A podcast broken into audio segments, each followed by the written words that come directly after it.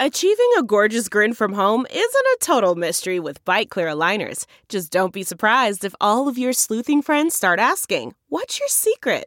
Begin by ordering your at home impression kit today for only $14.95. Byte clear aligners are doctor directed and delivered to your door. Treatment costs thousands less than braces. Plus, they offer flexible financing, accept eligible insurance, and you can pay with your HSA FSA. Get 80% off your impression kit when you use code WONDERY at Byte.com. That's B-Y-T-E dot com. Start your confidence journey today with Byte. All right, Stacy Davis Gates, welcome back to the show. Thank you for having me, Ben. How are you doing? I'm doing all right. It's been Good. a while. I can't remember the last time you were on the show. I think maybe with your brother. Yeah. Uh, maybe brother. We I won't- think you kicked me to the curb. I did like, not oh, kick you to the curb. These guys, uh, bromance, I think. Is Yeah, no, I they do call like it. your brother a lot, but it didn't, it's got nothing to say about you. All right, we just like, enjoy talking Indiana politics. Well, with him. isn't that cute? Yes, uh, Indiana politics. Uh, who thought I'd be interested in? All right. So, uh, first question. Of course, usually when you come here, we have more ge- uh, general uh, conversations about the state of politics, where the Democrats should go, uh, where uh, our local politicians should go, and in terms of financing uh, government and sorts of programs, et cetera, and so forth. Obviously, right now, you're in the midst of very contentious, contentious. Uh, uh, contract negotiations with the city of Chicago, the Board of Education, Mayor Lori Lightfoot, et cetera. So, first question to you: uh, eh, Did you, on your way here, did you guys you come here to announce that you cut a deal, that a deal has been cut? Just want to know has that happened in the last ooh, four No. hours? Oh, okay, well, there answer that question. Uh, so, what, in your opinion, where's the state and the status of these negotiations? Um, we're still at the table. There is some movement, and they need to move more. They being Chicago Public Schools in the city of Chicago. Look, yesterday they made a big deal in their press briefing that we, I think the first line was, we get that teachers want more than money. Okay, that's a point of agreement. Two, we agree with teachers um, in terms of what they need for their school communities. Second point of agreement. Three, we've put it in the budget for a lot of the things that they're asking for. Well, we can't find it, but sure. But we won't put it in writing. That part, that last part, is why we're asking for it in writing um, Miguel del Valle, bless his heart, got up yesterday and said that we won't make promises that we can't keep. But this city makes promises to wealthy developers all the time. $2.4 billion worth of promises to Sterling Bay. And we are literally out here begging for a school nurse to be in a school Monday through Friday a social worker, some smaller class sizes. And it is a shame that you have to get a 94% strike authorization vote. It is a shame that you have to organize to get something that's very basic in most places. Um, I'm offended. I think that's a fair way of saying it. Um, from yesterday, just listening to the gaslighting and knowing how different it is to sit at a table. So yes, we agree on a lot of things.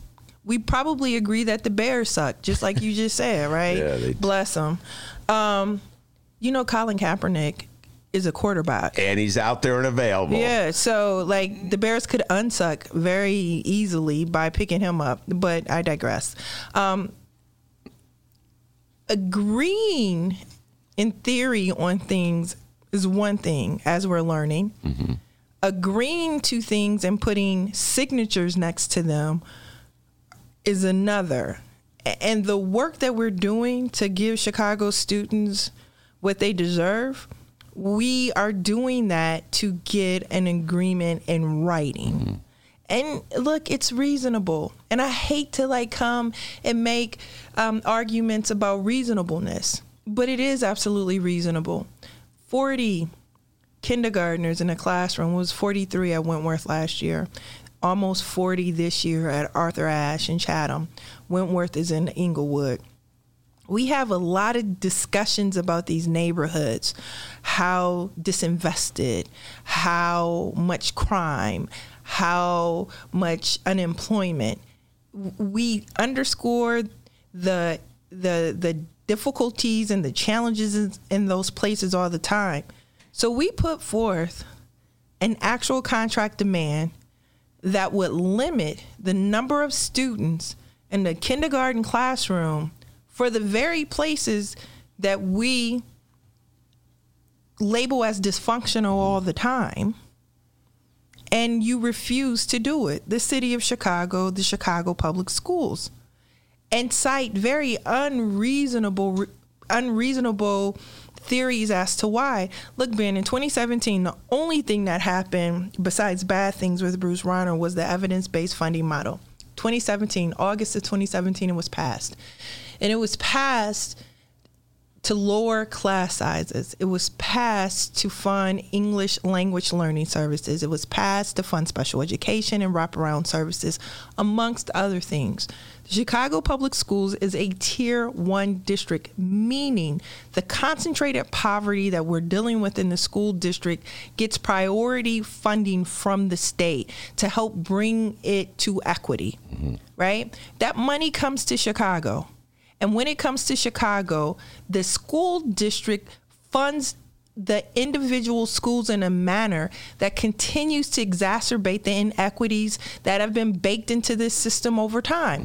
What does that mean?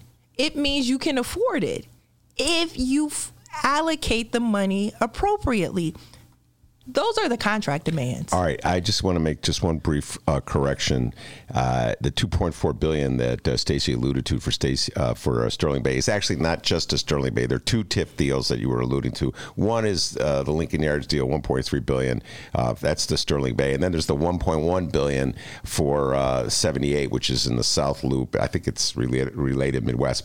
Just wanted to get that point out there, but it is 2.4 billion. So I get to blame another wealthy yes, developer. Yes, okay. Okay, yeah. thanks. I'll add them to all the right, contract. Just had a, uh, all right. Uh, so much that you you said there that I want to respond to, but I just want to get your direct response to what Lori Lightfoot had to say. You got that clip, D?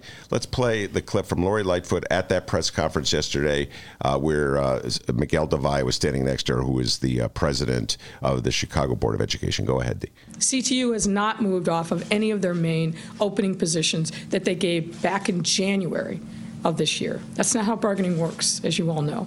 Give us a comprehensive written offer. We've given offers on all those issues. We need a comprehensive written offer that deals with all these issues. And when we get that at the bargaining table, we will respond to it and we can meet in the middle and get something done. All right, Stacy, your response. Bargaining. Do you know what their opening position was? To take away every single thing we won in the last two contracts. Their opening position was to take away everything that we won from the contract in 12 and the contract in 16. That's CPS's opening position. Their second offer, I'll give you back 15% of what I took from you. Third offer, I'll give you 30% of what I took back to you, from you. Why am I negotiating over stuff I already have? Like, in what world is that even something that reasonable reasonable people would agree to do? That's the first issue that I have with this characterization of negotiation. I've never been in a spot where you take what I have and then you try to give it back to me. Yo, that's mine. That and and I've said this. That's hustling. That is actually a hustle. That is not collective bargaining. That is not negotiating. That is a hustle. And in the places where I currently live, where I grew up, that will get you beat up, hence a strike. Our opening position, our counter proposals, all relate back to the promises that she made. She being Mayor Lightfoot. Mayor Lightfoot made when she ran for mayor. Mm-hmm. So if she changes her promises, then maybe. But I don't see her changing her promise. Well, I kind of do. The people who want um, Roseland to have quick and accessible transportation to the middle of the city, they've seen that change. Um, those uh, advocating for police accountability has seen um, No Cop Academy not only get a green light, but a bigger padding to make it, I think, quote, bigger and better.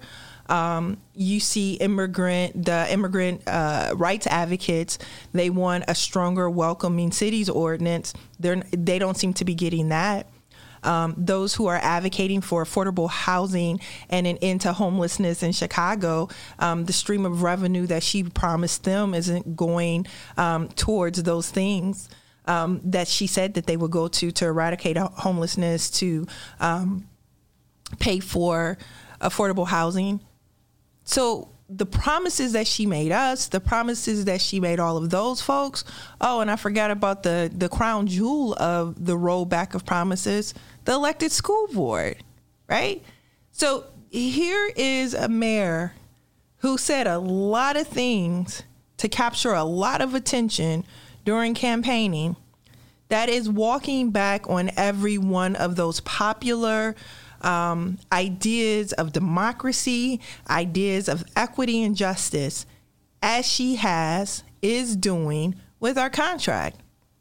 Look, transformation in Chicago a place that is the epicenter of racial segregation, of disinvestment in spaces where black people have traditionally resided, um, a place where you tear down affordable housing, push people out, and then claim in some um, future time that you're going to bring them back. Like, this is Chicago.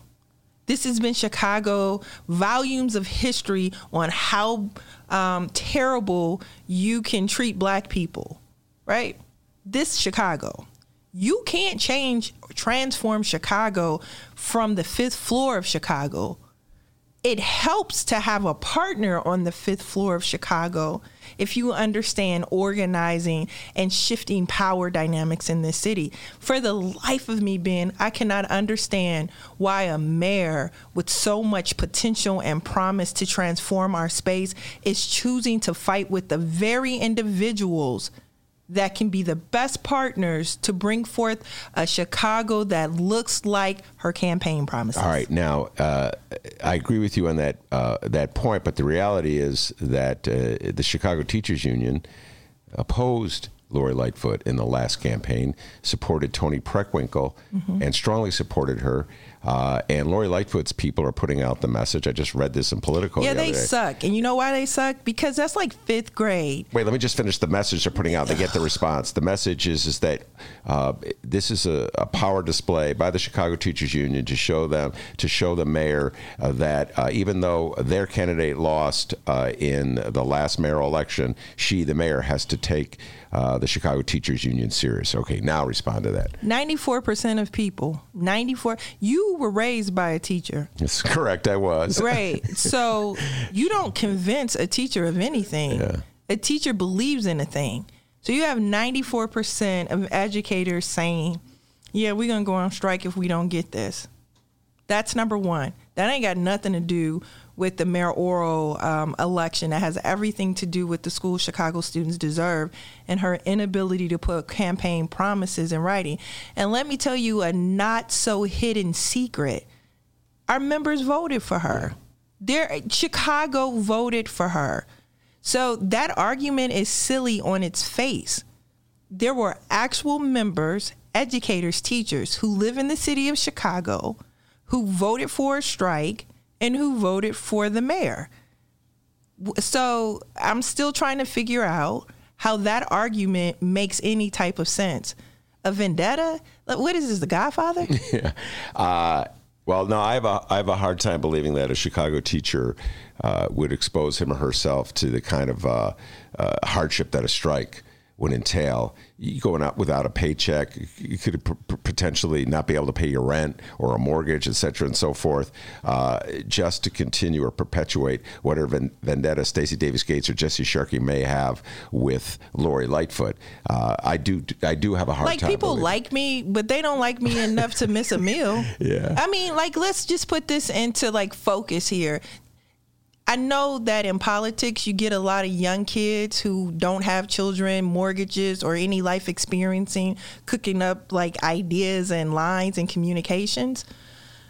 And I'm like grown, grown, and I know that you can't get me to do something just because you want to do it. When you have a mortgage, you have children, you have mouths to feed, you have responsibilities. Look, we have members who are um, in their ninth month of pregnancy. We have members who are in their ninth month of pregnancy. There's nothing stopping the mayor of this city, Chicago Public Schools, from cutting off our health insurance. There's nothing stopping that. So to boil this down to a vendetta means that you have children writing your talking points who have zero idea of what it means to believe in justice and equity. So much so that you vote for a strike to sacrifice that which you need. And so this is where all of the politics in Chicago, all of the politics of mayoral control really frustrate me because the discussions miss the point of the needs in the school community, the people who are organizing and working to get needs met in their school communities. And we boil it down to some Shakespearean protagonist antagonistic dramedy that's not what this is. No grown person with responsibilities says, I am going to forego my livelihood because I want a smaller class size because they mad that they didn't win a mayoral election because you endorse someone. That is that's beneath our members. All right, now let's talk about some of these educational issues that have a direct impact on, on the classroom. You've already raised a couple, uh, and one uh, class size limitations. The other uh, wraparound services we call wraparound services, making sure that there uh, there's a contractual obligation on the part of the Board of Education, Chicago Public School, to make sure uh, that there are nurses in schools, social workers in schools, counsel work, counselors in schools, librarians in schools. We have libraries. We should have a librarian. Uh, I think most people in the city of Chicago would agree mm-hmm. uh, that these are issues uh, that should be addressed. That we should have counselors in schools. We should have social workers in schools.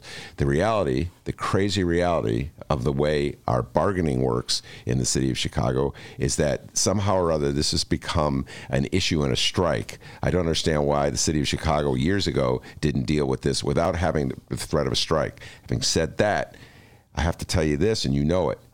The law prohibits you from going on strike for these issues. You're not even allowed to negotiate it. This is a law that was passed in 1995 that gave almost complete control of the Board of Education to the mayor.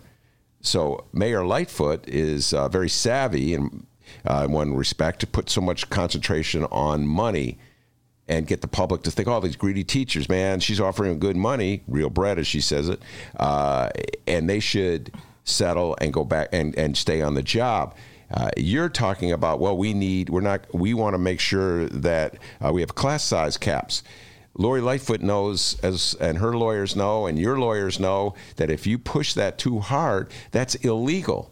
If you go on strike over that, they could throw Stacy Davis Gates into jail. They could file, go to court to ask a judge to throw you in jail, or ask a judge to impose an injunction that prevents the teachers from striking. And if you still continue to strike, they could fine the hell out of the teacher. These are real political games. We this we talked about the Godfather before with Adolfo. This is the kind of and this is not in red state, Wisconsin. What we're talking about is in a blue state, is in Illinois, is in Chicago this discussion that we're having about what are issues outside of the negotiating table. What we're talking about is a boss who is a mayor in a Democratic city who claims to be a Democrat having the capacity to rule a strike illegal and put labor leaders in jail juxtaposed to putting fines on a labor union that could just take the labor union out why are we talking about that in blue state Illinois?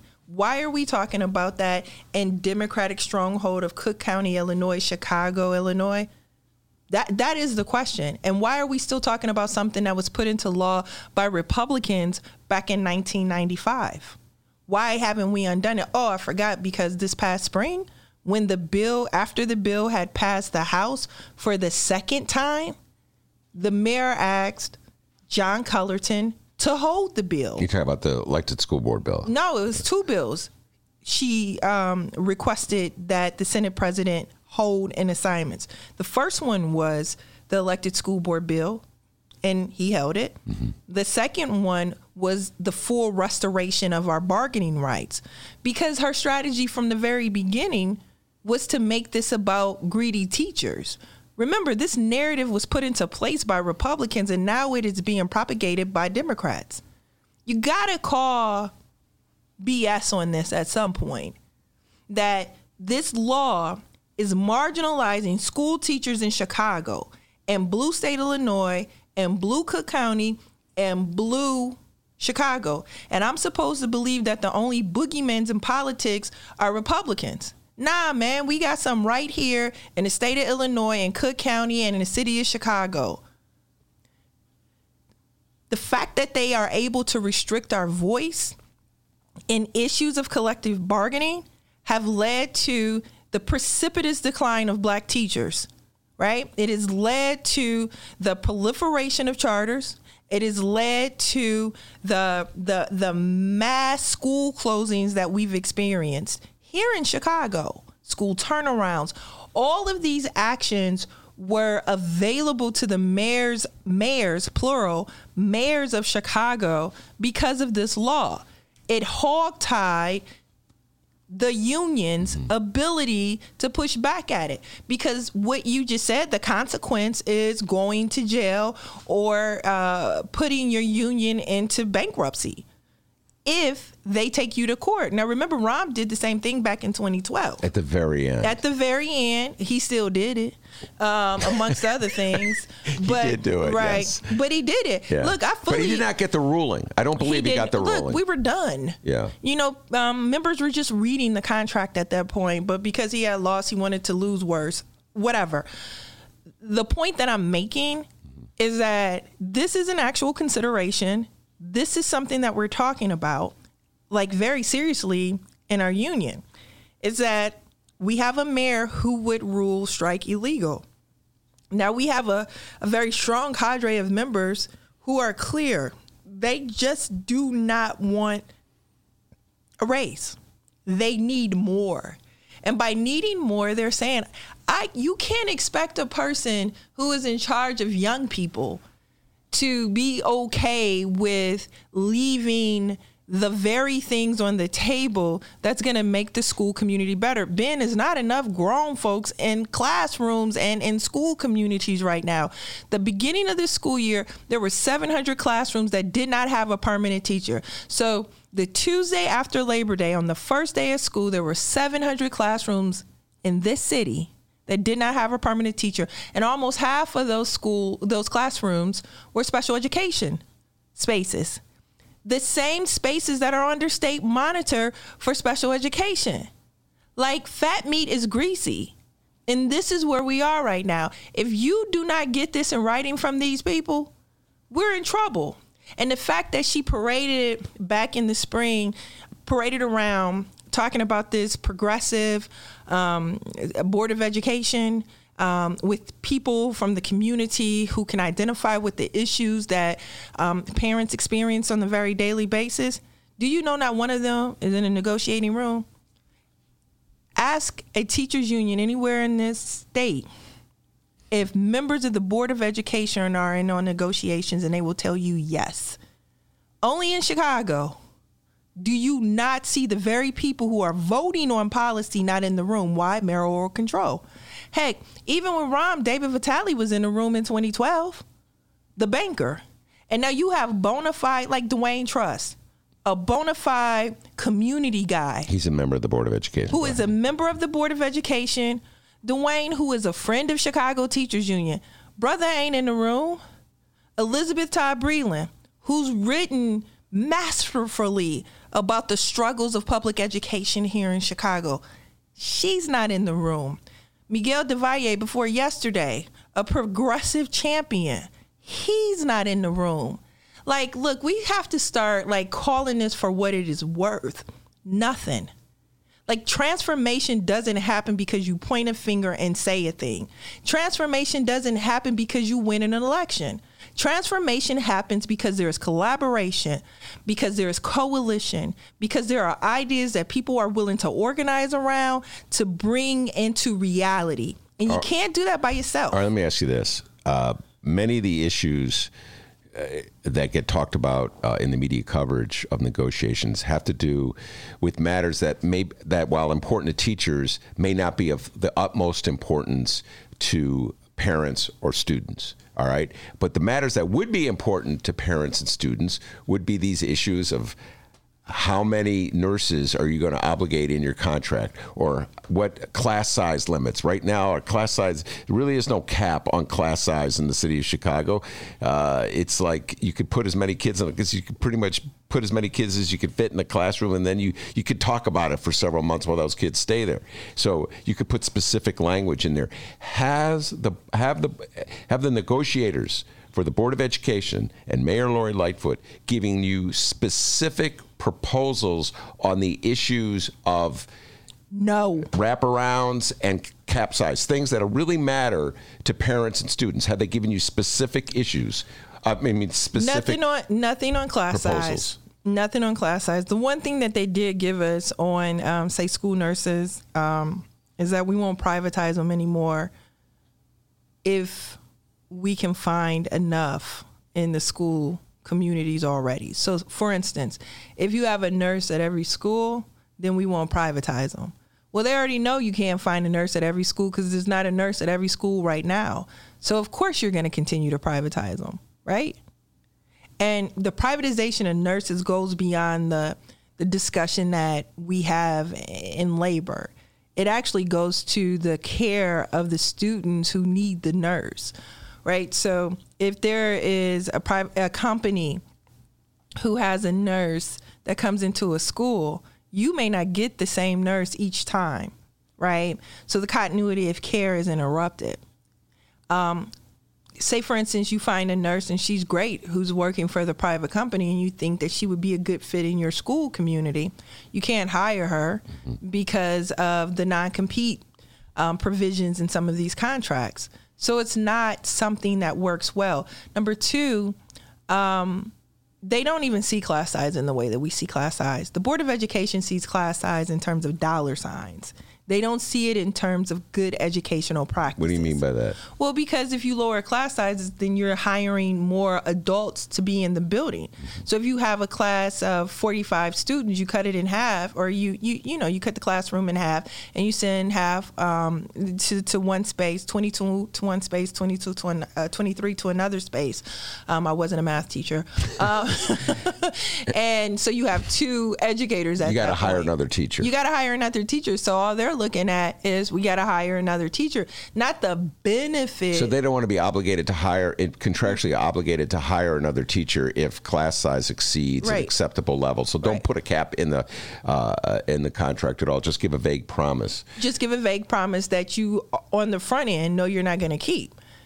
That's the whole point. Like when a boy would tell you, well, not you, but when boys used to tell me, I promise.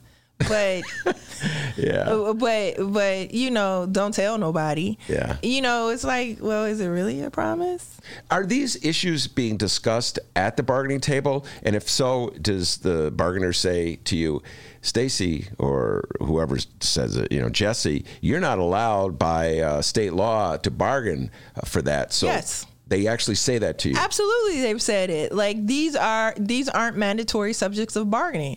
In fact, they said that we should thank God that they even considered um, the discussion about nurses and not privatizing them, because that's not a mandatory subject of bargaining. So they were doing us a favor. They said, thank God for that.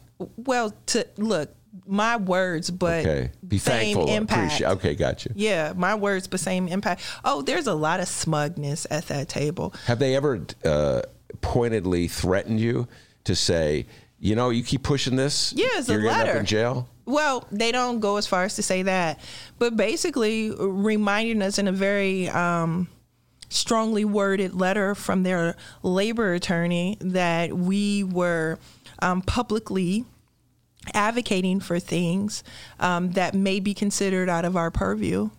I saw that quoted in the Tribune. Yeah. Yep. So look, they mean business. They want to maintain an inequitable, almost apartheid like education system. And in order to do that, they have to put duct tape over the mouths of um, union members, teachers. Is what they're doing. So they're gonna. So see, here's the thing too. I don't know if you've noticed this and how reporters are writing this, which uh, Lori's comms people are probably pushing out union leaders, union leaders, union leaders. I'm like, yo, I'm only a union leader to a Republican um, tabloid. In my house, I am mama, mommy.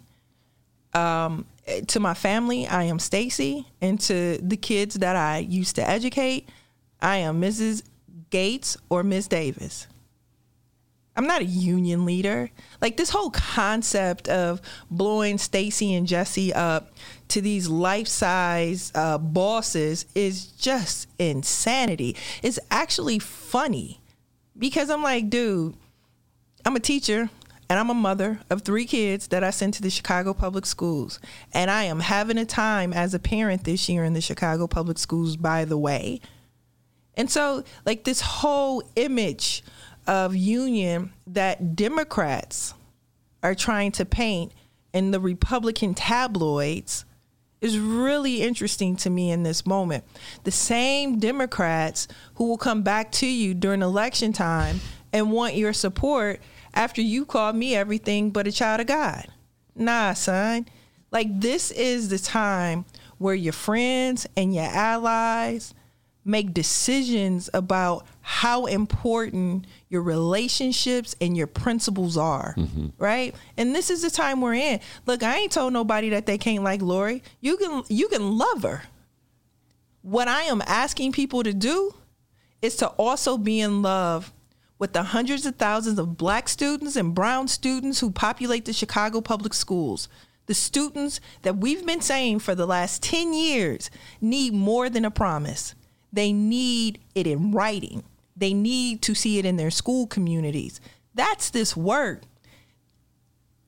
We should not be under mayoral control. Sometimes I think if there was really a, a, an elected school board in Chicago, that we could remove the politics of, of protagonist and the antagonist from these negotiations. Sometimes I think that we would have a better chance at getting school policies that reflect the real needs of the community because they're not jumbled up in um, approval ratings or popularity contests, that they would actually be about the politics of making sure students have lower class sizes. Period. All right. Do you think it would benefit uh, this has been an issue that's emerged over the last week or so. Would it benefit negotiations to have Lori Lightfoot herself in the room negotiating with you? It would. Can I? Let me say this. Negotiation, I would prefer to be um, in my car going back and forth to Springfield than being a, in a negotiating room with the Chicago Public Schools. Real life, it is infuriating because you know they agree with everything but can't put it in writing. It's not the folks who are in the room it is the principles that the people bring into the room and the political will of getting a deal done that reflects the principles that the that people bring into the room. That's the deal. You have a lawyer in the room who was Daley's labor lawyer, who was Rahm's labor lawyer, and whose philosophy is weak contract, weak enforcement provisions in the contract, strong mayor. You talk about James Franczek. Yeah. Mm-hmm. Right? Those like ask any like labor union that's dealt with this gentleman over a number of years and they'll tell you the same thing. But what we also know is that he has been a part of creating laws that marginalize collective bargaining for teachers in the state of Illinois, the city of Chicago, the county of Cook. Mm-hmm. Right? Not Scott Walker in Wisconsin, but Franczek, who worked for Daley and Rahm and now Lori Lightfoot in Chicago, Blue Chicago. This contract has to be different from the previous contracts because what we've done up until this point is insufficient. Mm-hmm. Well, as I said, and I've been saying this uh, on this show and in my column, I think it's absurd that it the issue of uh, adequately staffing the Chicago public schools uh, and putting a cap on the number of children that you allow in a public school classroom. I think it's absurd that this comes down to a negotiation on a teacher contract. This, in my humble opinion, should be something that the leaders of the city of Chicago want, and they should willfully, imp- willingly uh, impose. And uh, I've been dealing with these issues for a long time, Stacy. Gabe, long before you were a kid in uh, what was it? Where uh, South Bend? Yeah, was I had to go French there. Lick. I what you was about to say? Larry Bird. I was thinking Larry Bird.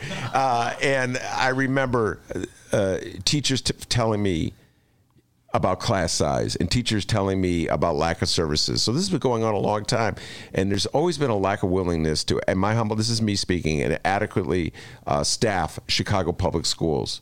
All right, because the people who are most exposed generally have the least amount of clout. So the fact that we're doing this at a, at a bargaining table is utterly absurd. Uh, and I really feel bad for my city that it has come to this, uh, particularly since it's illegal. It's illegal to negotiate for something that everybody wants. How that happened, I do not know. Oh, yes, you Do. I know how it happened, but why we tolerate it, But you know, not. but you know, the answer to that is clear. If you ever want to know the strength of white supremacy in the city of Chicago, negotiate a teacher's contract. I have been faced with every reason why we cannot offer a smaller class size to arguably the very children who need it the most. For every casualty report we get on Monday, for every statistic we get about who's populating our, our, our correctional facilities, dude, white supremacy is real. There is not a, a moral reason that anyone can give me at any point in this discussion, this exercise, that makes sense as to why you cannot give kids who are living with lead poison, who are dealing with asthma, who do not have adequate health care, a school nurse. There is no reason you can give me none that would be acceptable or moral. This goes beyond a strike vote. This goes to the morality of the people who say they care about black kids, brown kids, poor kids in this city. That is the bottom line. And for a labor union to put forth very bold, audacious vision for this school system and to say, well, yeah, they could put us in jail and continue along like that's not a real thing. You have to question the people who are in power who are saying that we don't care about the very people that we are with on a very daily basis. My children's teachers are with them more than I am Monday through Friday. How dare I question their compassion, their commitment, their dedication? How? How do you do that? That's Stacy Davis Gates from Chicago Teachers Union. To take a break and we'll be right back. Read the Chicago Reader to get up to speed on what's what in Chicago. Culture, food, arts and entertainment, weekly concert listings, weekly event listings, the environment, travel. I can continue, but you get the point. And for all of you Chicago political junkies, raw weekly columns on real city politics from Maya Dukmasova and our very own Ben Joravsky. The Chicago Reader, free to the public in newsstands throughout the city and online at chicagoreader.com. Read it now and be a more informed Chicagoan.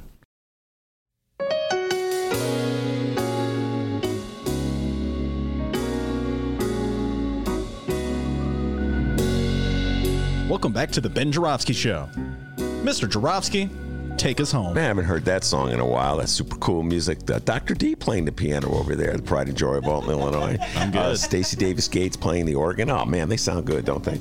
Uh, we're out of time here. We have to head out. We had Joe Cowley's coming in from the Chicago Sun-Times. Will be with us in about 50 minutes, a bonus episode. Oh, and he's coming in. Yeah, he's actually going to Oh, sit last time we did Skype. No, he's going to sit right there, or either where Stacy's sitting now, or right next to her. We'll be talking Bulls basketball. How about that? I'm going to shift gears to talk about uh, the state of the Chicago public schools. Uh, talk Bulls basketball, and that'll drop this Saturday. It'll be a bonus on the Ben Joravsky Show. Stacy Davis Gates. October 18th, right? Uh, October 18th. Beginning of the season. Oh, is that right? The, well, the season, uh, the preseason literally began last night. My beloved Bulls were losers uh, to Milwaukee, but I'm always optimistic about the Chicago Bulls. I'd like to say I'm optimistic about um, the state of public education in the city of Chicago. So You should be. All right, as we head out the door, we've been talking about some of the things that are so frightening and uh, about our city uh, with the public schools. Talk about something I should be optimistic about then. the fact that you have over 25,000 educators who are willing to sacrifice their livelihood, their financial stability to win the school Chicago students deserve. That sacrifice means a lot and gives me tremendous hope for this school district. That in their ability to sacrifice a thing, for a school nurse, for a school counselor, for a school social worker, that we actually have people in our school communities who love our children and who are willing to go to the mat for them. That's common good bargaining, but that is also a labor of love. And I'm hopeful. I am. I'm hopeful because those those people will make this work. All right, very good. That is Stacy Davis Gates, Vice President of the Chicago Teachers Union, and uh, let's hope, Stacy, you're not thrown in jail. Uh, let's hope. If I am, I'll give you the first jailhouse interview. I'll be uh, I'll be the first call she makes. Uh, ben, give me a lawyer. Uh, all right, on his way. Uh, anyway, Stacy, uh, I got to say, Stacy Davis Gates been a good friend of the show ever since I've been on the radio. Always coming on the I'm show. only vice president of the Chicago Teachers Union because of Ben. Uh, how would that happen? Oh, Well, because- look, no, seriously. Like in all honesty, though, just because I'm feeling pretty emotional today. Yeah. Like black women who know stuff never get microphones. You know how many black women in my family know stuff and who were regulated to the kitchen table conversations to have this microphone, this opportunity. Oh, Amazing. Thank you. All right. Th- you're welcome. Stacy Davis Gates, uh, Chicago Teachers Union. I want to thank Adolfo Mondragon, the pride and joy of Curie High School, the Southwest Side. He was in there early, urging everybody to see The Irishman. Uh, and uh, Maya was in the studio earlier, First Tuesday. She's now my partner in crime at First Tuesday.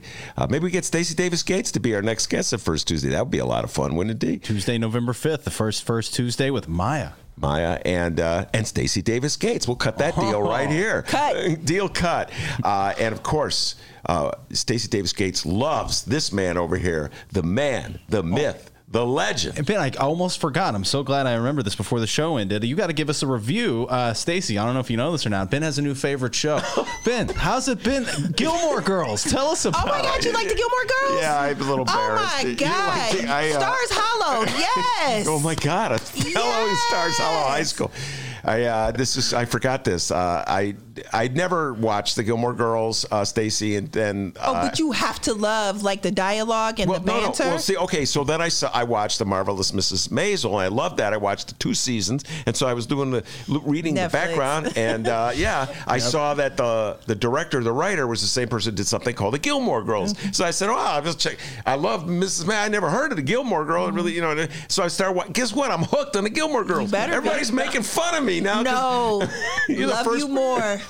Love, the you more. Mm-hmm. Love, I love the wisecracks, the this, the that. That nobody seems to get too down. You know what I mean? They face problems, but they always come back with a joke, and it seems to, you know, I love. and they have the diner Yeah. where they drink coffee. yeah, and the guy makes these huge uh, cheeseburgers That's and. French fries, Luke. and these yeah, Luke, and they nobody seems to gain weight.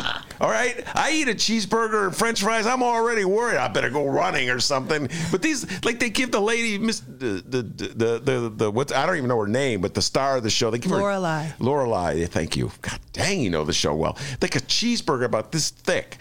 Anyway, And she I- wears a size zero. yeah. Gotcha. I uh, yeah. So I'm really I really enjoy. Plus I love Carole King, and that's the opening uh, Mm-hmm. uh, song. Carole. King. Anyway, yeah. He So- loves Gilmore I love Gilmore Girls. But uh, by the way, I got to recommend uh, the Hustlers. I know you're really busy now. You don't have time to go see movies. Hustlers, J Lo. Do Uh, you like it? Two thumbs way up. Really? Yeah. Okay, it a lot. cool. Yeah. So Yep. uh, anyway, all right, uh, Dr. D. So that's my update. Yes, uh, I'm still watching Gilmore Girls obsessively on Netflix. The show has been off the air for 20 years, and I'm just now getting around to watching it. But what was I saying? Oh yes, you did a great job. Give yourself a raise. Take it out of petty cash. See you tomorrow, everybody.